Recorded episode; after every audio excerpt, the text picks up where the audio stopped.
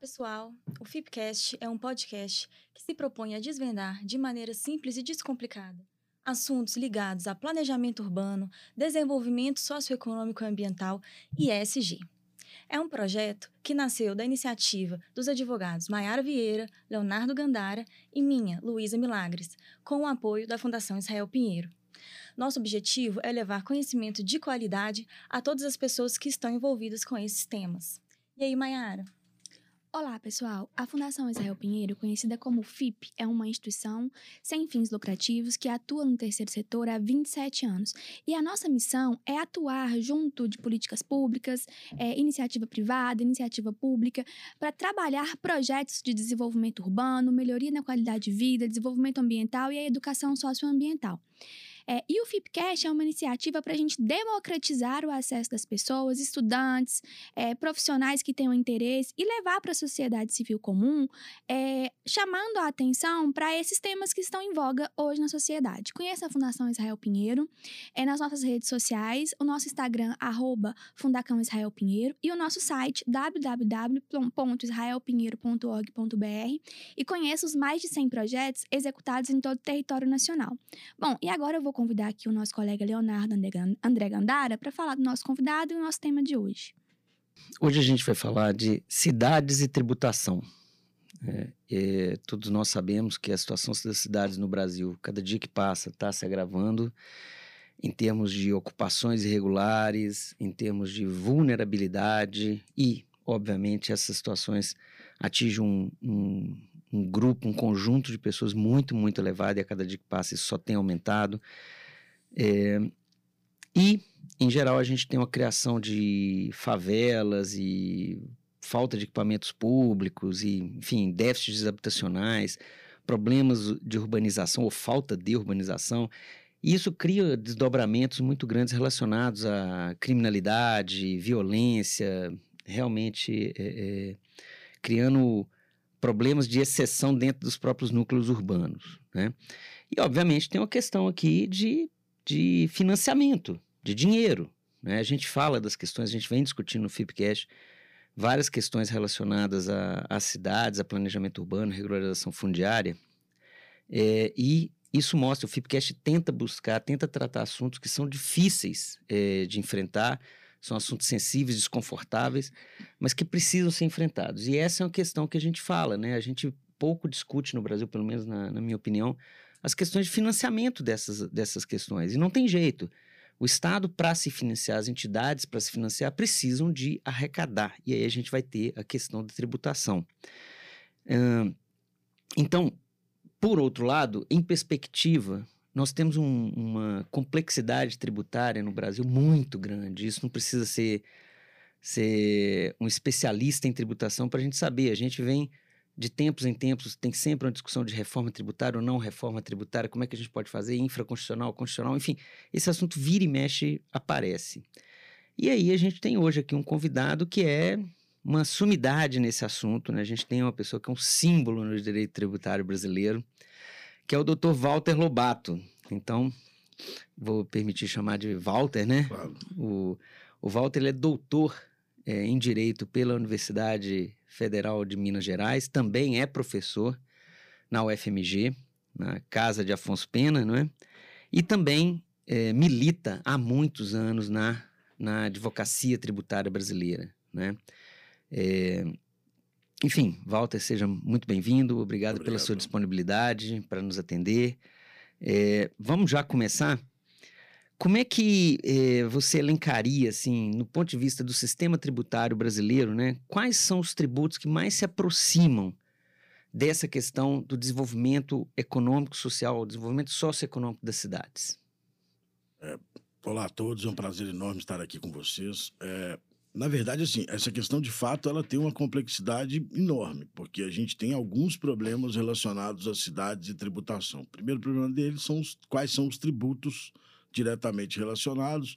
A gente tem os tributos sobre patrimônio, né? I P T U, uh, o próprio I P V A, que é estadual, uh, o I T B I e o I T C D. E colocaria aí o I T R, que tem uma arrecadação insignificante no Brasil. Ínfima, né? É, é, muito mal administrado, na minha visão. Só que os, os municípios também recebem repasses da União e dos estados. É, e aí a gente entra num segundo problema, que é o problema federativo, né? Então a gente tem um problema de tributação, que é de arrecadação, tem um problema federativo, que é a, esse repasse. Cerca de metade dos municípios no Brasil é, só tem dez por cento de arrecadação própria. Os outros noventa por cento vêm de repasses dos estados ou da União. É, e aí você tem um terceiro problema, que é o problema da, da visão extrafiscal do tributo, ou seja, como realizar políticas públicas através da tributação. Então essas três coisas precisam se encaixar para, de alguma maneira, ajudar é, nas questões mais graves é, é, do direito urbanístico, né? É, você citou aí, Walter, só especificamente, né, a questão do, do I P T U, né? Ele, é, do ponto de vista de competência, é a competência municipal, né, é, da arrecadação. E, por outro lado, a gente sabe que, você falou aí do, dos noventa por cento dos municípios, né? Muitos desses municípios não cobram, talvez por questões até de infraestrutura, né? Assim, ele nem não tem infraestrutura mínima que para, vamos chamar, da administração tributária desse tributo, né? Então, é, falta de legislação ou legislação desatualizada, enfim, todo esse tipo de coisa. É, na sua opinião, então, a partir disso e dessa importância do tributo do I P T U, já que a gente está falando das cidades, né? Quando a gente fala de cidades, a gente está falando de municípios. É, quais seriam os parâmetros, requisitos legais que os municípios é, deveriam utilizar para aprimorar essa cobrança? Em alguns casos, nesse caso que a gente está falando, até implementar essas cobranças. A gente tem... O I P T U é um, é um tributo é, que tem alguns instrumentos muito legais que poderiam ser utilizados e são muito mal utilizados, né? A nossa Constituição deu aos municípios um imposto sobre a propriedade urbana. O nosso Código Tributário privilegia as cidades, porque ele determina que quem ah, conceitua o que é urbano é a cidade, tudo que não for conceituado como urbano, por exclusão, que vai para a tributação do I T R. E esse tributo ele ainda, ele tem que ser cobrado sobre o valor venal. Valor venal é valor de mercado, ou seja, isso é um grande complicador. Se, se o município não tiver uma estrutura boa de avaliação, né, de, de, de realização da sua planta de valores, ele tem dificuldade. Esse também talvez seja o ponto mais difícil de implementar esse tributo de maneira justa. E, além disso, o I P T U tem dois institutos constitucionais que eu acho maravilhosos, assim. Ele tem a progressividade, que é você pode cobrar alíquotas maiores das propriedades mais valorizadas e não de maneira proporcional, ou seja, na medida em que tem uma propriedade de maior valor, pode-se cobrar mais numa lógica, de fato, de tentar reduzir o acúmulo de capital, arrecadar valores para praticar políticas públicas. É, e uma segunda progressividade, que é uma progressividade extrafiscal. O que, que significa isso? É uma progressividade que não visa só arrecadar, visa estimular o uso adequado da propriedade. Então, é, é, aquele município que implementa a progressividade extrafiscal, ele pode, por exemplo, criar alíquotas majoradas para quem não utiliza a propriedade com algum fim habitacional ou comercial. É, bom, professor é, Walter, é, a gente sabe que a regularização fundiária é um instrumento utilizado pelos, pelos gestores públicos para regularizar as áreas que foram invadidas, né, ocupadas de forma irregular. E para além, obviamente, dos instrumentos é, públicos que advêm dessa regularização fundiária, a gente sabe que um instrumento muito utilizado após a regularização fundiária para arrecadação é o I P T U, né? É, mas apenas a regularização fundiária dá ao, ao gestor público o direito de cobrar I P T U ou ele pode fazer de outra forma, né? Ele pode utilizar outros instrumentos? Então, eles têm, o I P T U ele, ele, ele é cobrado sobre a propriedade. Então, na medida em que você tem a propriedade, o Supremo, inclusive, agora até ampliou um pouco mais para, para, para é, relativizar a imunidade recíproca quando houver é, o arrendamento como ânimos de, de proprietário, mas essencialmente sobre a propriedade. Então, realizada a transferência ou realizado o reconhecimento da propriedade, ele pode cobrar o I P T U. É óbvio que ele tem instrumentos, como eu disse, a progressividade fiscal, para ou isentar ou reduzir drasticamente o I P T U daqueles que não têm condições de pagar, né? É, esse uso do I P T U, o uso do tributo, como forma de, de, de, de incentivar é, a regularização da propriedade, etcétera, isso pode ser utilizado sem problema nenhum. O que não pode ser feito é você criar exceções e isenções para aqueles que têm capacidade contributiva de pagar. Isso a Constituição não proíbe, proíbe, e mais do que isso, A gente teve casos, inclusive aqui em Minas Gerais, uh, de, de uh, ações ajuizadas pelo Ministério Público uh, obrigando o administrador a cobrar o I P T U, porque se não o fizer é um crime de improbidade administrativa. É, antes do Léo passar aqui para a próxima pergunta, assim, é, a gente sabe que o, o município ele tem como aferir essas áreas que estão irregulares há vinte anos, né? Então, de ofício, ele poderia lançar o, o I P T U, ainda que o, o, o morador ele só tenha a posse, né? Como, como você falou, ele só tem, mas ele tem o ônus de domínio, domínio ali, de propriedade, né? Então, ele poderia lançar de ofício, ainda que não existe a regularização fundiária da área propriamente dita, né?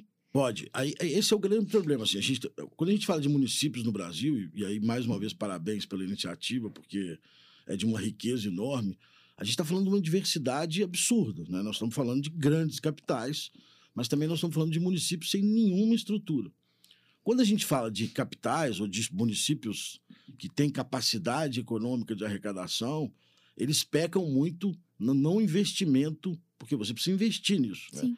De buscar cobrar daqueles que devem o tributo, seja através da, daqueles que já têm o ânimo de propriedade é, e só estão irregulares a, a, no reconhecimento dessa propriedade, seja na própria valorização ou na própria quantificação das propriedades, né? É, alguns, algumas iniciativas têm sido tomadas é, de utilização de tecnologia para buscar saber, por exemplo, obras irregulares, É, padrões de construção que deveriam ser mais valorizados e, portanto, com o I P T U mais cobrado, né? Uhum. A gente tem que ter a lógica que uh, o Brasil cobra excessivamente tributo sobre o consumo. A nossa alíquota de I P T U, se fizesse uma equiparação desse tributo com outros países, não é uma alíquota baixa, mas lá você tem uma justiça na cobrança muito maior do que aqui. Então, olha que curioso. Nós não temos uma alíquota tão baixa de I P T U especificamente. A gente tem problemas de não tributação de renda, patrimônio no sentido mais amplo, mas se eu comparar o I P T U com, com imposto, impostos, tributos sobre propriedades em outros países, a nossa alíquota não é tão baixa, mas a nossa capacidade de arrecadação é baixa. Uhum.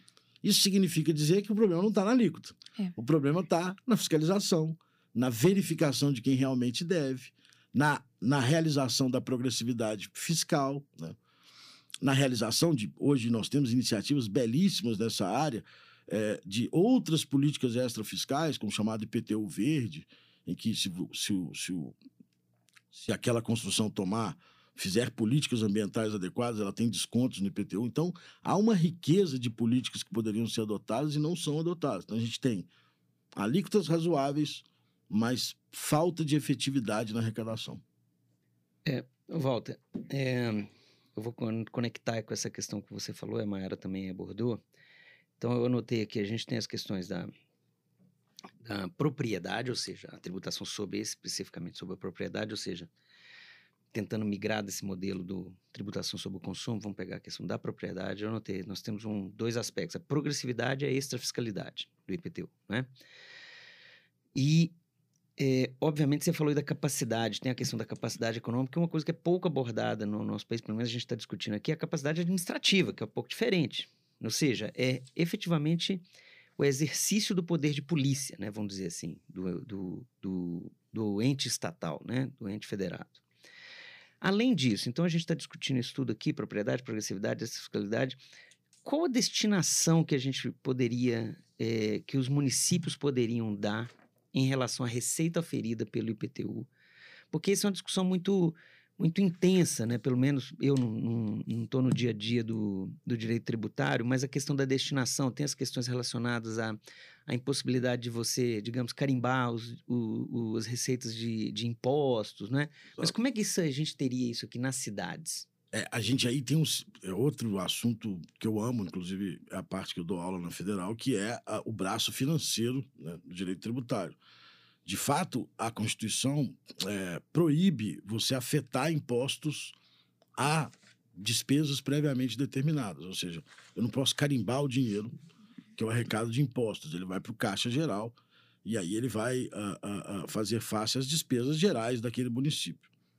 até curioso, porque muitas pessoas falam, ah, eu não gosto de pagar o I P T U porque minha rua tem buraco. O I P T U não é para tampar o buraco, né? O I P T U é para financiar o município nas suas prioridades. E aqui entra algo muito relevante, que é o nosso processo orçamentário, né? No geral, imagina, a gente passa por problemas aí em todas as esferas que são noticiadas a todo, a todo momento na imprensa sobre orçamento. Nos municípios isso é até muito mais grave. A gente tem pouquíssima participação da sociedade civil no processo orçamentário. E ele, a Constituição, também abriu democraticamente a participação desse, nesse processo. E a sociedade não participa. Ou seja, existem três leis orçamentárias, o plano plurianual, depois a lei de diretrizes orçamentárias, depois a lei orçamentária anual, que são ah, ah, que tem ah, um, um, um trâmite no legislativo que poderia ter uma participação maior. É essa hora em que você tem que exigir para onde vai aquele I P T U, para onde vai os demais impostos, né? E aqui eu acho que a gente tem uma participação muito ruim no direito financeiro. Eu acho que a sociedade pressiona pouco, que nesse momento poderia ter políticas mais eficazes. Então a gente tem um problema de arrecadação grave, mas também nós temos um problema de destinação grave. E aí gera um outro fenômeno que não é só brasileiro, que é um fenômeno do espécie que a gente chama de imposto troca. No momento que eu tenho uma arrecadação injusta, uh, e, a, e a sensação de todo mundo de que paga muito imposto, que paga muito tributo, e eu tenho uma destinação ruim e com pouquíssima participação democrática, eu fico com uma sensação de que eu só vou pagar se eu tiver uma boa prestação. Então o imposto vira uma relação de consumo e não uma relação... Uma relação de serviço, especificamente. Exatamente, né? De prestação de serviço. E não uma relação solidária. Exato. É uma, uma, uma, uma, uma, uma sensação de falar, olha, eu preciso pagar para manter essa cidade aqui com o um mínimo de urbanidade. Então, é muito, isso são três assuntos muito conectados e relevantes. E, essa, e, a, e aí tem uma, uma, um, um outro ponto muito legal, que é... a o I P T U, quanto mais pessoal o tributo, mais justo ele pode ser. Não que ele seja, vai depender do legislador, mas mais justo ele pode ser. Então, quando a gente... O Brasil é um dos países do mundo que mais cobra sobre o consumo. O consumo, ele passa uma sensação real de injustiça, porque como ele não é pessoalizado, eu cobro o valor é, que afeta todo mundo. Então, na medida em que eu tenho, por exemplo, uma tributação muito alta sobre energia elétrica, sobre combustíveis... Eu não estou afetando quem tem o carro importado. Eu estou afetando todo mundo que depende do combustível e da energia elétrica. Quem depende disso? E de toda aquela cadeia também. Que... Toda a cadeia produtiva. Exato. Então, assim, o alimento que você Exato. recebe, ele está tributado pela energia, a, a tarifa de ônibus, né? É, tudo, enfim, tudo. Que nós estamos aqui hoje no estúdio com a, esse equipamento que a gente usa está afetado por essa tributação. Então, todos são pegos nessa tributação do consumo, de maneira absolutamente impessoalizada. Quem tem mais vai gastar proporcionalmente menos no consumo e, portanto, vai ser menos tributado. Aquele que recebe para sobreviver, ele gasta cem por cento no consumo, porque ele não tem o que guardar. E aí cem por cento dele é tributado sob essa tributação muito pesada. Fica muito pesado para ele, né? Então, é muito difícil você desconectar isso, porque se nós aumentarmos bruscamente a tributação sobre o patrimônio sem reduzirmos a tributação do consumo, a gente acaba aumentando uh, uh, o problema tributário no Brasil. Porque nós temos que fazer uma migração dessa tributação do consumo para tributos mais pessoalizados, em que eu consiga aferir a capacidade contributiva.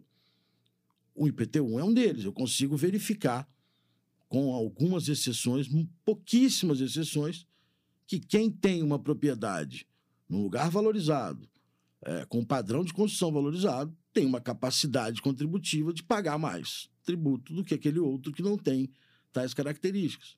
E assim o é na renda também, né? É, quem, quem, quem tem uma renda X tem uma capacidade contributiva de pagar mais do que aquele que tem Y. É, quem tem uh, família constituída com filhos tem uma capacidade contributiva menor do que aquele que recebe a mesma renda e que não tem uma família para sustentar, né? Que não é dependente dele. Então, quanto mais pessoal o tributo, maior a chance de eu ser justo. No momento que eu jogo a tributação para um, um universo não pessoal, a tendência é que eu tenha uma injustiça grande. Então, tudo isso tem que estar conectado. Agora, o mais importante do que você levantou é O Brasil tem uma participação democrática no orçamento muito baixa. A sociedade se envolve muito pouco nisso. É, e isso acaba gerando é, todo esse nosso problema de má aplicação do dinheiro também. É, a próxima pergunta, já, o professor já respondeu muito aqui para a gente, mas é só mesmo para a gente destacar se seria possível aumentar a arrecadação tributária nesses tributos sobre patrimônio para poder utilizá-los, para poder reparar historicamente essa questão da moradia, da moradia irregular, que tem muito a ver, obviamente, com a condição social, com a vulnerabilidade das pessoas, né, que atinge diretamente as garantias fundamentais do cidadão, né, da qualidade de vida, uma moradia digna, água, esgoto e etcétera. Seria possível é, é, aumentar, né, ou melhorar a arrecadação e destinar para esses programas específicos de habitação, professor? Totalmente possível. É, eu, eu, eu entendo que a tributação sobre a propriedade no Brasil, ela é, como eu disse, é, efetiv- é muito mal efetivada. Nós temos instrumentos na Constituição plenamente é, aptos e eficazes para aumentar essa arrecadação, é, ou para, vamos dizer, até tornar mais justa a arrecadação, acho que seria até mais adequado dizermos assim. É, só que falta Uh, investimento nessa área de fiscalização. Quer dizer, claro que tem um município ou outro que consegue essa efetividade, mas grande parte dos municípios não investem nisso. O que é investir nisso?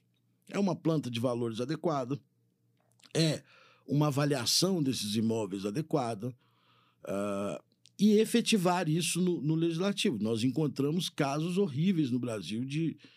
Porque aí também tem um lado da, da, da, da, da, das exceções, né? O sistema brasileiro é um sistema de exceções. Então, você encontra injustiças do tipo pessoas que têm isenção de tributo que não deveriam ter, né? E outras que estão pagando que não deveriam estar pagando. Então, como eu disse, a alíquota de I P T U não é o problema. O problema está na transposição do que a Constituição e a legislação mandam para a prática, para a efetividade. Na hora que a gente vai efetivar o que está na lei, o que está na Constituição, nós efetivamos mal. É, nós cobramos mal é, é, esses tributos sobre propriedade. Mas eu continuo achando que afetar o tributo a políticas públicas não é o mecanismo mais adequado. Tem um caso famosíssimo nos Estados Unidos, é, julgado pela Suprema Corte, em que é, foi se cobrar um tributo sobre a valorização imobiliária, ou seja, muito parecido com o nosso I P T U, é, e lá estava indexado que todo o valor arrecadado seria destinado às escolas públicas daqueles bairros.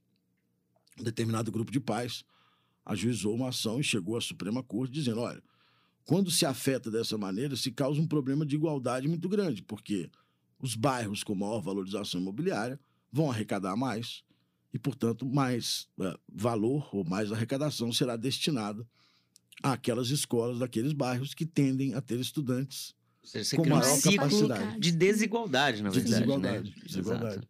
A igualdade vem pelo processo orçamentário, pela realização de políticas públicas. E ali é que nós temos espaço democrático. Primeiro, arrecadar quem tem mais para poder que a tributação não seja um instrumento de maior acúmulo de capital, que é o que acontece hoje. Nós, em vez de frearmos um pouco o acúmulo na, através da tributação, nós favorecemos um acúmulo. Então, a primeira coisa é arrecadar de forma justa, de forma adequada e eficaz, e com essa arrecadação, realizar o processo orçamentário para políticas públicas adequadas no município. É o caminho. Bem, Walter, vamos lá, né? Eu, o próximo item que eu queria abordar com você é, eu acho que tem a ver com essa questão que a gente está discutindo aqui, é, que a gente está falando muito de I P T U, mas também tem a repartição dos valores do, do, dos, é, dos impostos como o I P V A, no, no caso dos estados, do próprio I C M S, no caso do estado, do imposto sobre a renda federal, mas que também tem a repartição.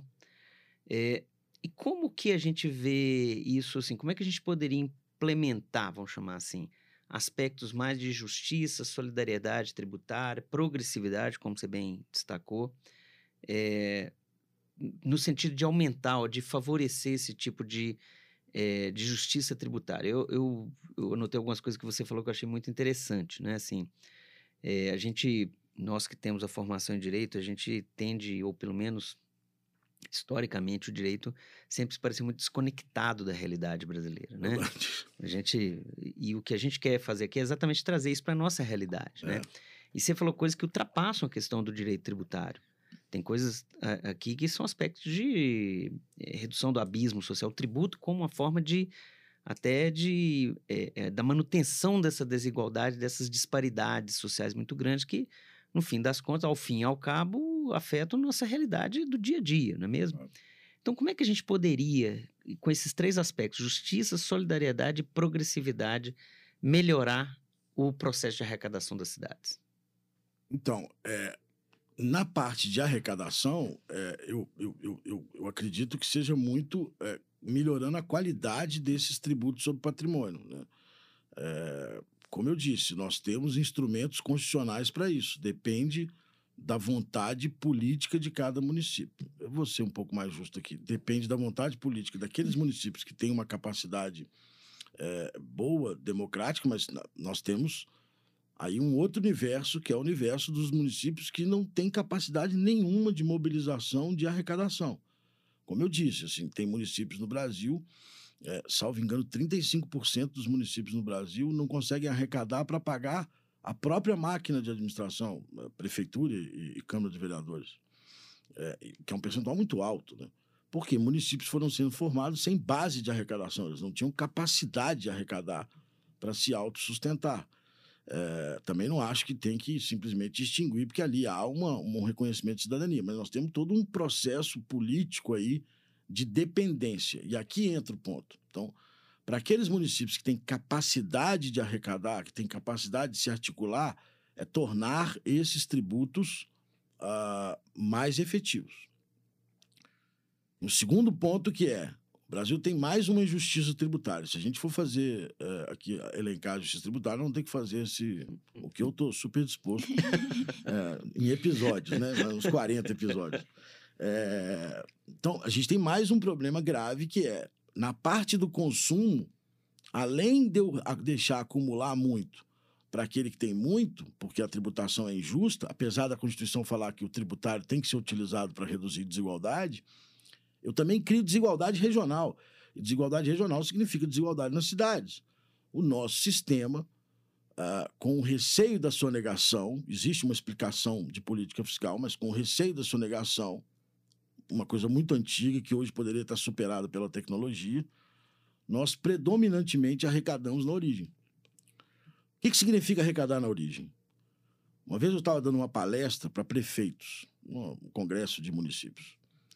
E aí, no final da palestra, um prefeito me procurou e falou: doutor, eu sou muito indignado com o sistema tributário brasileiro, porque todas as vezes que eu passo, eu saio da minha casa e vou a pé até a prefeitura, eu passo na frente de uma agência bancária. E eu penso, essa rua eu ajudei a pavimentar para fazer essa agência bancária, eu tenho um guarda municipal que ajuda um pouco na segurança, é, o, os filhos do gerente e dos funcionários estudam na escola municipal, e eu não arrecado um tostão vindo dessa instituição financeira, porque todo o valor que eles têm de tributo, eles arrecadam na sede, porque é na origem e não no destino. Então, é, essa é uma enorme injustiça e, e diminui bruscamente a capacidade de arrecadação dos municípios. É, quando eu, ao, ao ter uma política de arrecadação na origem, você estimula a concentração de renda também dos municípios. Os grandes municípios atraem cada vez mais investimentos e, portanto, arrecadam cada vez mais. E aquele onde está o consumidor do serviço ou o consumidor da mercadoria, aquele município tem pouca arrecadação, o que faz com que a gente tenha uma concentração de renda, não só no capital, mas uma própria desigualdade. Aliás, a Constituição já dizia isso, né? Uma, uma, dos, uma das de- determinações do direito financeiro e do direito tributário é reduzir desigualdade regional. É, é, um dos graves problemas no Brasil é também a concentração de renda nos, em determinados municípios, em, em determinados estados. Municípios, né? Pouquíssimos municípios, pouquíssimos. É, eu acho que essa, antes de passar, Maiara, é, eu, eu, eu acho que essa é uma questão, assim, a gente fica discutindo, é, parece que a questão de êxodo rural é uma coisa muito, muito ultrapassada, muito antiga, né? Aquelas coisas que a gente aprende na... no antigo ensino é, médio, é. Mas não, isso é uma coisa, é, o, a tributação também poderia ajudar nessa fixação das pessoas nas cidades, né? Esse é um problema que a gente tem de, de ter uma, um, um, um estado brasileiro ou uma cidade brasileira que arrecada mais de quarenta por cento do, do tributo brasileiro. Exatamente. É um problema sério isso, ah, né? E aí, olha, Léo, como é que a coisa é, é, toda, é, é toda numa engrenagem. Na medida em que eu tenho concentração de renda em pessoas e em cidades, eu não consigo dar às demais cidades condições para que elas mantenham as pessoas lá. Mais do que isso, eu crio nessas cidades uma dependência, com aquela primeira parte da sua pergunta, sobre as transferências muito grande. Então, politicamente, eu acabo ligando as cidades à necessidade de repasse dos estados, à necessidade de repasse da União. Um município que não tem autonomia, a tendência dele é, politicamente, ele ficar dependente, né? E, segundo, ele não exercer a, a, o munus daquele, daquela função que ele está próximo do cidadão. Então, acaba que a gente tem uma dependência política, um ciclo político viciado e, ao mesmo tempo, um não investimento naquele cidadão. E aí, aquele cidadão fala, eu não vou ficar aqui, porque aqui não tem a menor condição de sobreviver. E aí, ele migra para as grandes cidades, onde se acumula o grande capital, e aí onde vai se arrecadar cada vez mais. E onde a gente vai ter o problema da, das, das zonas problema. vulneráveis, Exato. das Exato. áreas de, de risco e todo esse aspecto, né? É um Exatamente. ciclo mesmo. É um ciclo, é um ciclo. É, e aí é, é, a gente sempre fala dessa questão do, da ocupação irregular, os grandes centros, obviamente, eles chamam mais atenção, né? Mas esse problema, ele existe em qualquer é. município, né? E aí a gente trouxe aqui essa dificuldade dos municípios em fiscalizar, é, né? O senhor falou que trinta e cinco por cento desses municípios não tem essa capacidade de fiscalização, e o tributo sobre patrimônio, a gente sabe que ele é tímido e ele é bem litigioso, né? É, e aí, mudando um pouquinho a pergunta aqui, até porque muito que, que a gente já... que eu iria perguntar, a gente já falou, é, mas aí quando a gente fala dessa dependência dos pequenos municípios, né, em que pese eles sejam entes é, é, autônomos ali, é, como que o, o, o, a iniciativa pública, o gestor público poderia, então, ou então como que a gente, né, sociedade civil, é, poderia ajudar, quais instrumentos poderíamos ajudar esses pequenos municípios a, a ter uma, uma melhor arrecadação sobre o patrimônio e, e, e tornar aquele centro é, melhor para o cidadão viver, para que esse, essa migração para os grandes centros diminua, né? Diminuindo, consequentemente, as ocupações irregulares e, enfim, toda essa situação que a gente vem falando. Então, é, nesse ponto a gente tem, sei lá, eu não sei se eu teria capacidade de fazer uma espécie de fluxo, mas eu vou colocar alguns pontos que me parecem muito relevantes e que eu já vi alguns municípios efetivarem e de maneira muito positiva. O primeiro ponto é a revisão da legislação, quer dizer, É, a legislação municipal tem que estar adequada, é, tem que estar a, a, a, é, apta a realizar a cobrança, né? É, e muitas vezes, por incrível que isso possa parecer a nós, né, do direito, é, nós temos municípios que sequer têm legislação. Segundo ponto é, é claro que o I P T U, por exemplo, já que é o, é o tributo que nós mais estamos abordando hoje, é, eu não preciso fazer uma avaliação, quando eu falei que é valor venal, em cada casa e saber se o terreno de cá tem um, tem um aclive maior, então eu vou cobrar menos do que o terreno do lado. Existe um princípio no direito que chama praticidade, que é você criar camadas homogêneas e cobrar, vamos dizer, o valor médio ali de cada, daquela região. Então eu não preciso, porque senão seria impossível o tributo individualizado, né? Então o primeiro passo, um aprimoramento da legislação tributária. Muitos municípios não têm legislação adequada. O segundo passo, um trabalho junto a, a, a, ao legislativo, junto com o legislativo, e aí a sociedade civil nesse ponto pode ajudar muito, de uma planta de valores adequada. Quer dizer, sem isso, eu sequer consigo começar a arrecadar. Feito isso, uma fiscalização efetiva. Isso é na parte em que os tributos são de competência do município. Mas tem uma parte também que eu acho que os municípios exploram muito pouco, que é esse repasse das verbas federais e estaduais. Esse repasse, ele requer um aprimoramento na prestação de contas, um aprimoramento nos relatórios que se enviam, e eu já vi muitos municípios, quando investem pouquíssimo, pouquíssimo nisso, em profissionais capacitados que conhecem esse processo de repasse de verbas, É, de aumentar de um dia para o outro a arrecadação, porque o valor está parado lá na União, o valor está parado nos estados, nos diversos fundos que nós temos de participação, e às vezes o município não tem a capacidade de conectar é, a sua necessidade ou até a sua realidade com esses fundos, com esses repasses. Um repasse muito expressivo para os municípios é o repasse do SUS, né? O SUS é formado num sistema um pouco federativo, se eu puder fazer essa comparação, ou seja, ele é a arrecadação toda da União, mas ele é de competência concorrente. Então, a União vai repassando para estados e municípios é, a subsidiar o SUS. Se não existem relatórios adequados dos municípios sobre os serviços médicos que ele oferece, ele não recebe o repasse. Então, se você não tem uma competência de, de cobrar, você também não adianta ter uma ótima legislação. Então, eu acho que os municípios tinham que atuar na parte de tributos é, com a competência originária, legislação, planta de valores, no caso do I P T U, e efetivação da fiscalização.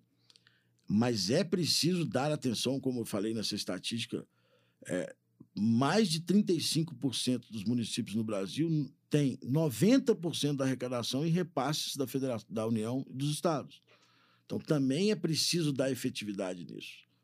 Porque é incrível, um país desigual como o nosso, um país que nós já reclamamos profundamente da arrecadação, um país em crise econômica, e eu ainda tenho valores parados e não aplicados é, à destinação, ou seja, não há destinação, fica lá parado, ou na União, nos estados, aguardando o município é, requerer aquilo que lhe é de direito, aquilo que a Constituição lhe deu. E, e como é que você acha, a gente já tem um ponto aqui que, eu, que a gente estava discutindo até é, antes de começar a entrevista, o podcast. Como é que, que você acha desses projetos que, que a gente sabe que existem para aproveitar o que não são tributos, mas aquele negócio é igual, tem toda a cara de tributo, mas não é tributo, que são, por exemplo, as compensações financeiras. A gente vai ter a de exploração mineral, a gente vai ter a de uso de, de reservatórios, né, de hidrelétricas, e a gente tem a de, de petróleo, né? Essas três grandes compensações que, na discussão, pelo menos, do, do, no S T F, o S T F falou, não, isso não é tributo, é. Mas tem toda a cara de tributo, é. Né? Como é que você vê esse tipo de projeto, essas iniciativas de tentar afetar essas receitas para aqueles municípios que as recebem para processos de regularização fundiária, é, por exemplo, é, melhoria da planta, igual você falou, da planta de, de propriedades para efetivamente aumentar a arrecadação de, de, de I P T U. Como é que você vê isso? É, é outro assunto muito legal, assim, de, da gente refletir, né? Primeiro, essas compensações... É, na verdade, elas são o próprio patrimônio público em que há uma concessão para explorar, né? É daí que o Supremo, inclusive, justifica que não é tributo, porque ele não está buscando um dinheiro do particular, e sim ou uma indenização, ou um ressarcimento, ou uma remuneração daquilo que é o patrimônio público. Por que, que eu estou falando isso? Porque se é patrimônio público, tem que voltar para o público, né? É, e eu acho que o grande defeito no Brasil... É, nós temos uma concentração de receita muito elevada na União. E uma espécie de responsabilidade da União, como se ela fosse é, o pai de todos, responsável... Exerce uma tutela sobre todo mundo. Uma tutela, exatamente. Talvez essa palavra seja melhor. Uma tutela sobre todo mundo. E isso não cresce o país democraticamente. Nós precisamos descentralizar essa receita. Isso parece uma palavra bonita, por que isso é necessário? Primeiro, democraticamente, o cidadão está muito mais próximo do seu município. Segundo, é, quando você concentra muito a receita, você tende a criar é, dependências políticas. Então, e você cria uma lógica eleitoral não democrática também, tipo, ah, eu preciso ser aliado do governo federal para eu ter o repasse. Isso não existe numa democracia, isso tem que ser garantido, seja quem for, né? E a lógica federativa até para anular esse tipo de... Exatamente, exatamente. Olha que coisa maluca, né? A, a, a, o federalismo foi feito para anular é. esse tipo de, de estratégia política ou de, de armadilha política é, de concentração de poder, né? Então, é, quando a gente faz isso, ou seja, conceito, pegando tudo isso, é, eu acho mais do que razoável você criar uma destinação dessa, dessa exploração desses recursos é, para descentralizar a arrecadação, ponto um.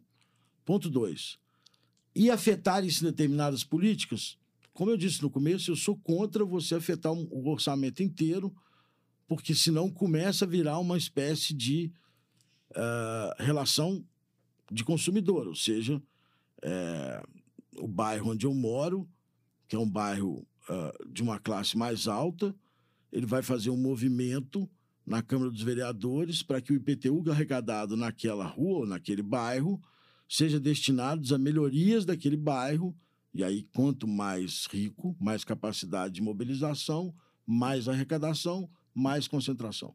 Então eu sou contra a gente afetar o orçamento inteiro. Mas nesse caso eu sou favorável.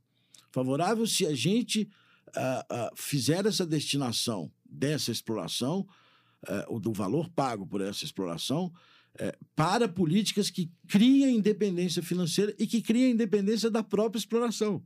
Porque senão também nós vamos criar uma lógica daquela, daquela empresa viver daqueles recursos, perdão, daquele município viver daqueles recursos e nunca criar sua independência, né? E a lógica, para mim, dessas compensações financeiras é exatamente, olha, tá bom, nós estamos explorando aqui seu patrimônio, isso vai causar é, é, é, alguns transtornos, mas a arrecadação disso volta para você criar outras riquezas, criar outras atividades econômicas, criar capacidade de fiscalização e não ficar dependente disso. Que um dia vai acabar, né? Porque um dia vai acabar. Isso é muito curioso, porque não é só na exploração de recursos naturais. É, eu vivi alguns casos em que é, municípios, especialmente em Minas, né, que eram meus casos, deve ter no Brasil inteiro, em que cidades foram construídas em torno de grandes empresas.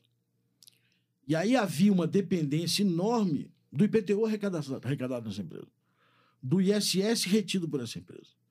É, ou seja, é, tudo que se arrecadava era daquela empresa. Então, essa empresa entrava em crise e o município acabava, né?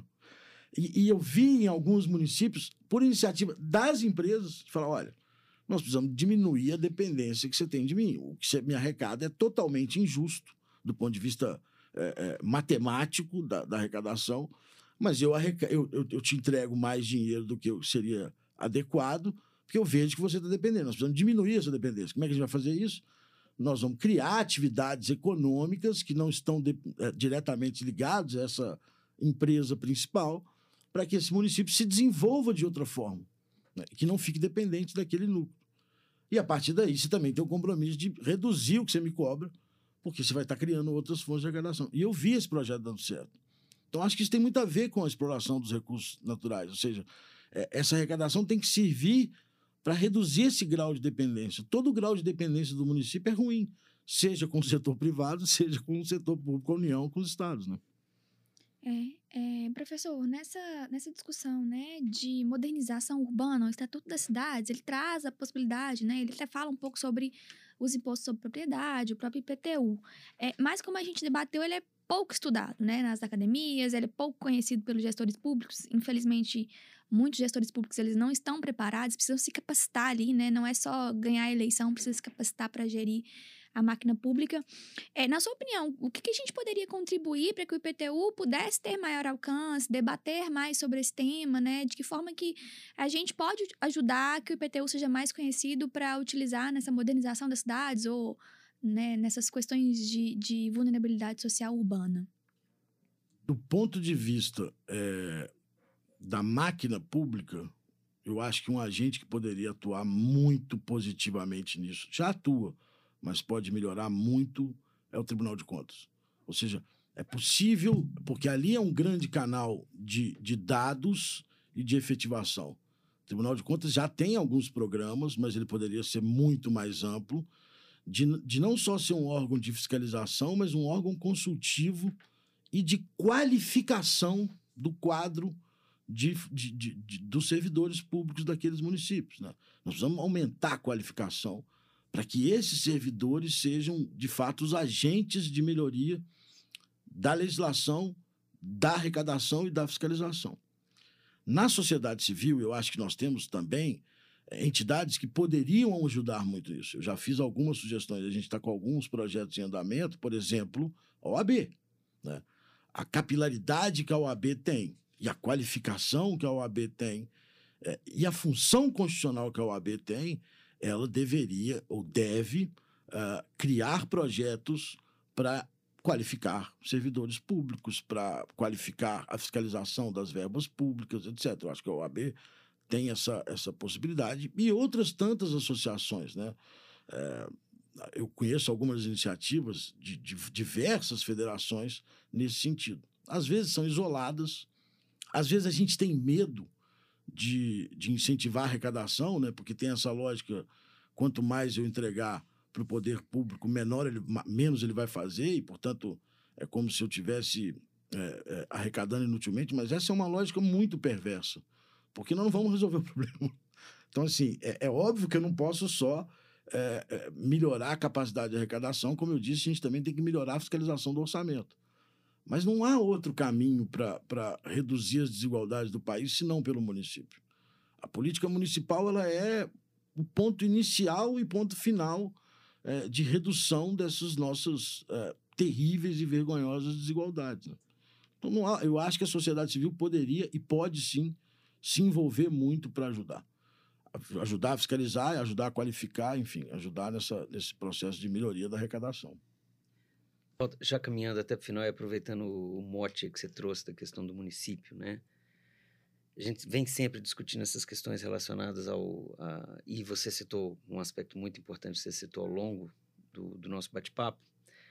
É, foi toda a lógica constitucional que foi construída lá em oitenta e oito de descentralização, muito, é, obviamente, com todos os problemas que você abordou aqui, mas efetivamente é o município, o, o foco que o Constituinte quis, é, digamos, alterar naquele quadro constitucional prévio oitenta e oito, a partir dali ele quis dar outro quadro, outra moldura que era, olha, peraí, vamos dar, vamos proporcionar ao cidadão naquele lugar onde se, ele se estabelece, é, que ali seja realmente efetivado os seus direitos, não é mesmo?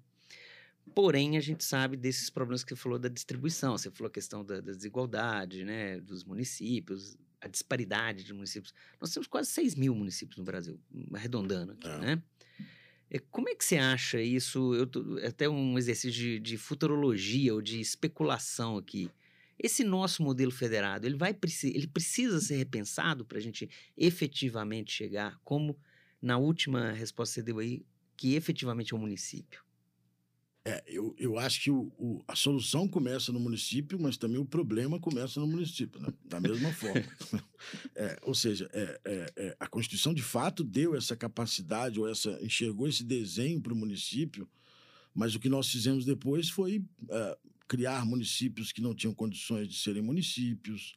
É, mas também hoje eu não posso simplesmente dizer ao cidadão daquele município que ele não tem mais um município. Isso é um exercício de cidadania equivocado, né? Mas existem instrumentos muito legais estudados pelo, no mundo inteiro de gestão municipal.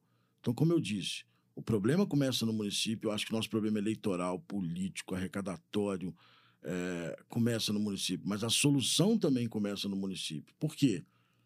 Quem conhece os movimentos sociais de uma cidade não é o governador, não é a Assembleia Legislativa, não é o presidente, não é a, o Congresso Nacional. Quem conhece é o prefeito, quem conhece é a Câmara de Vereadores, ou seja, essa proximidade com o cidadão, com os movimentos que acontecem naquela, naquele lugar, é sempre do município. Então, para mim, a solução começa nos municípios. Como é que solução é essa? Que a gente tem ah, trinta e cinco por cento dos municípios não tem capacidade de arrecadar sequer para pagar essa máquina estatal. É, existem muitas alternativas de gestão no mundo inteiro, que eu acho que a gente estuda muito pouco no Brasil. É, não necessariamente eu preciso ter, por exemplo, o número de secretarias igual em todos os municípios. Eu posso ter formas de gestões, ou de gestão simplificadas, é, em que eu reduza bruscamente o, o custo disso, né? Eu posso ter aproximações da sociedade civil que melhorem a efetividade, como a gente está conversando aqui hoje, da fiscalização e da arrecadação. Eu posso ter projetos, por exemplo, o I T R, que é um, uma arrecadação insignificante, cinquenta por cento vai para o município. E os outros cinquenta por cento, se o município quiser assumir a fiscalização, ele recebe. Ou seja, ele pode ser dono de cem por cento do I T R, né? Num país que ainda tem muitas e muitas uh, propriedades rurais. É, que eu, o agronegócio é tão importante. Que pra... o agronegócio é tão importante, né? Eu tenho, eu tenho a possibilidade de regularização fundiária e, portanto, cobrar de muita gente que tem capacidade de pagar e não paga porque não se diz o proprietário, mas, na verdade, é o proprietário daquele local. Então, é, é, eu acho que a gente tinha que... É, porque ficou uma frase meio comum e eu não quero repetir, mas eu acho que a gente tinha que tirar o foco é, da União Federal, é, da arrecadação centralizada e tentar valorizar, valorizar aqui no sentido jurídico da palavra, o município.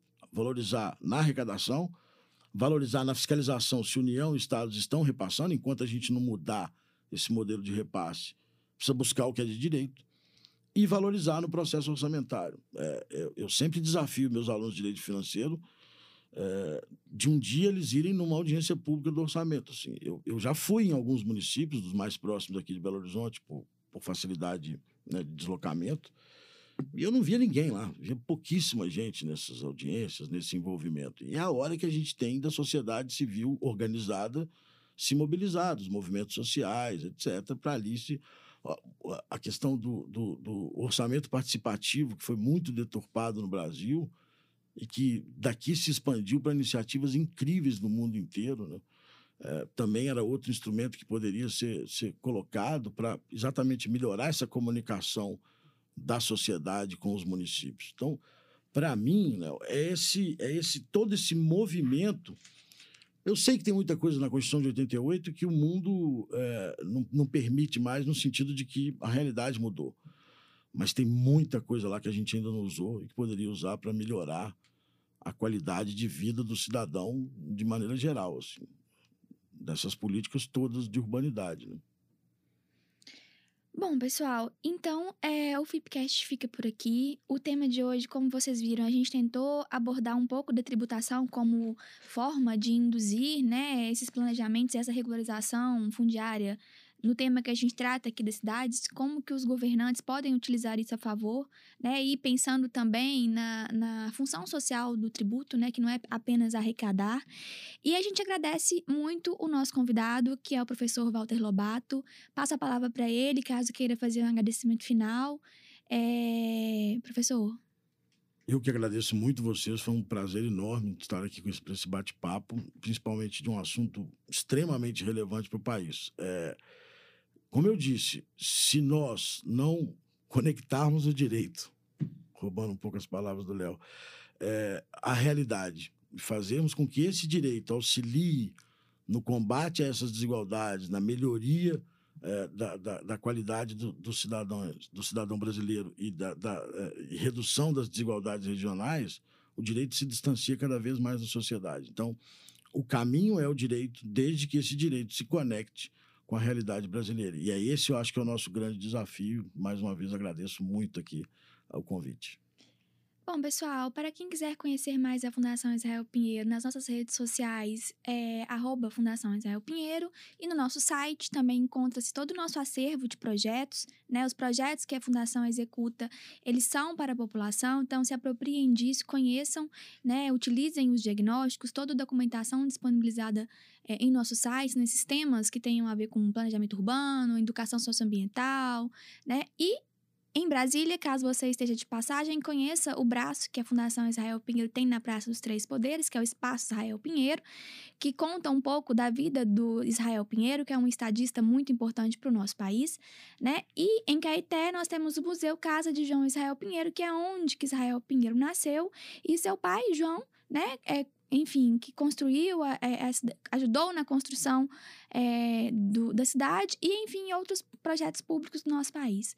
Obrigada, professor. Obrigada, Léo e Luísa. E vamos para o próximo.